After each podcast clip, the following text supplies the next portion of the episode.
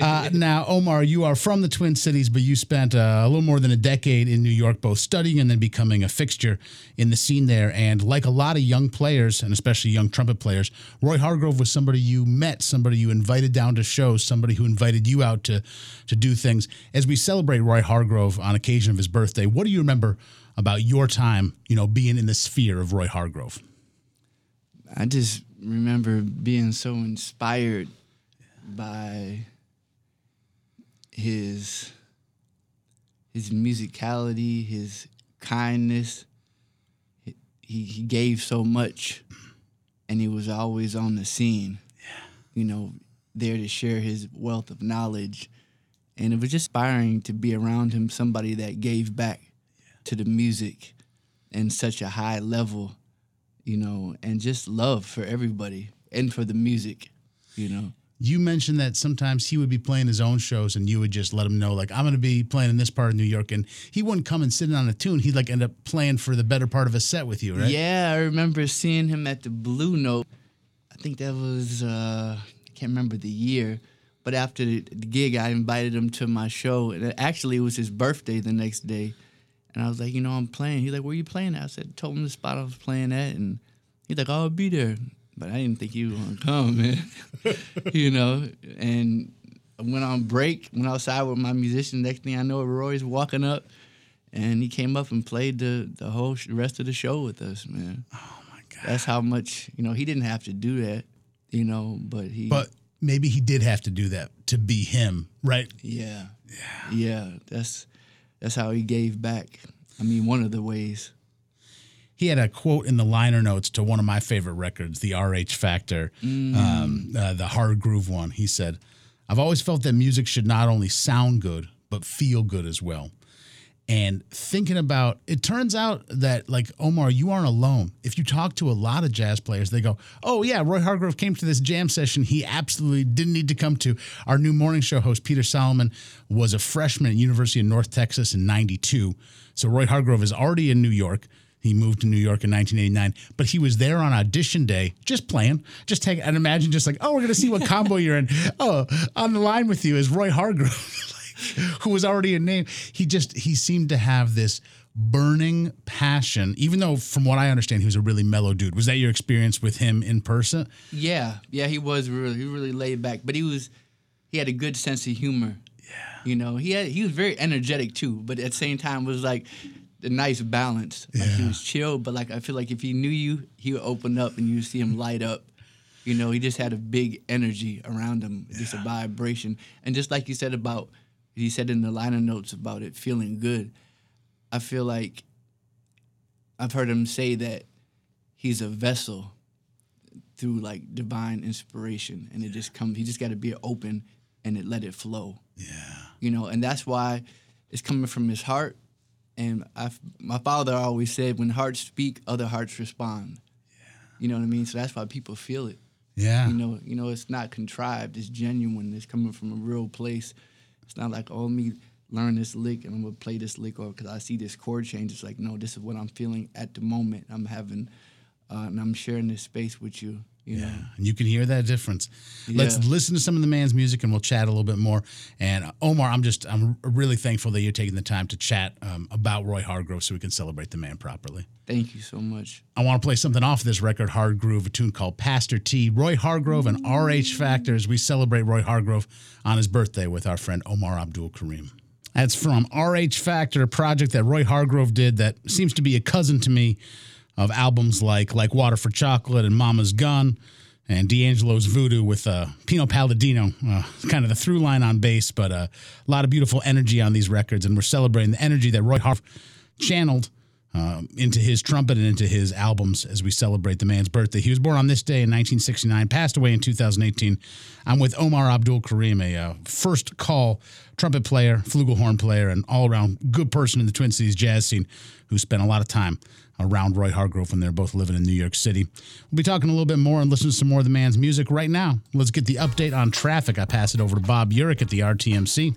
Watching in Bloomington, eastbound 494 at East Bush Lake Road. It's crashed. It's been moved onto the lanes over to the shoulder on the right. The semi is there, and there's uh, first responders on the shoulder as well. And Edina, westbound 62 at Penn Avenue. It's a crash here with vehicles over on the shoulder on that right side. In Rogers, eastbound 94 at Highway 101, crash has a lane of traffic blocked. It's the left lane and traffic moving over to the right to get through. The backups here starting at 141st Avenue. It's drive time traffic on the 10s from Jazz 88. We're live from MnDOT's RTMC. It's Jazz 88. I'm chatting with Omar Abdulkarim, and we're together because we're celebrating the life of Roy Hargrove, born on this date back in 1969. Um, Omar Abdulkarim, I'm a bass player by trade, and Roy Hargrove, as a trumpet player, was one of the most rhythmically exciting players. The way I first became aware of him was his work with more neo soul artists, Common, Erykah Badu, D'Angelo. And he would wait so long to come in, come in at really unexpected parts of the bar. His writing was rhythmically sophisticated, and then his improvising, even beyond that. When you actually shared the bandstand with him, did you see rhythm as a big front and center piece of what he was offering? Definitely, definitely. I just feel like he had so many different bags that he could go into. Like, you know, he had the bebop bag, he had the rhythmic thing, he had he could take it out, you know, yeah. harmonically, bring it back in. He had I mean, there's so many Latin bag he go into. He just he was so versatile because he he just didn't study he, people know him as a jazz musician, but he was just a musician. Right. He knew all styles of music. He studied music in general. So that was I think kind of what maybe one of the things that separated him because he you know he just loved music in general and he did it all. So, yeah. but yeah, definitely the rhythmic thing is. I love how he could develop a solo just basically off rhythm. Right. You know, and it would build. It didn't even have to be with range because somebody may use high notes to build that intensity. But he was a master at rhythms where he could build a solo and bring the intensity up just through rhythm.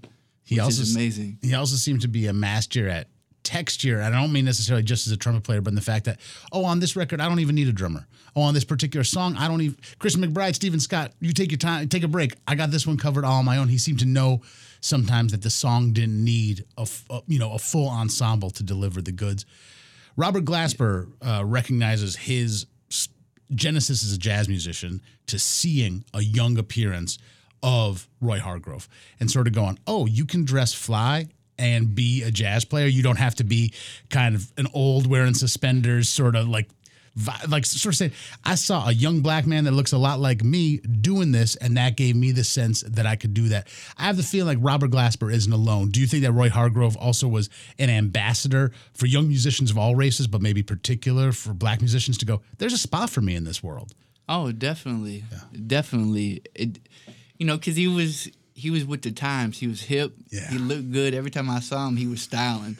he may have a suit on, but then he'll have like some Jordans on or something, just something hip. You yeah, know what yeah. I mean? He just he just looked good, and and it was it was inspiring, and you could you could relate to it. Right.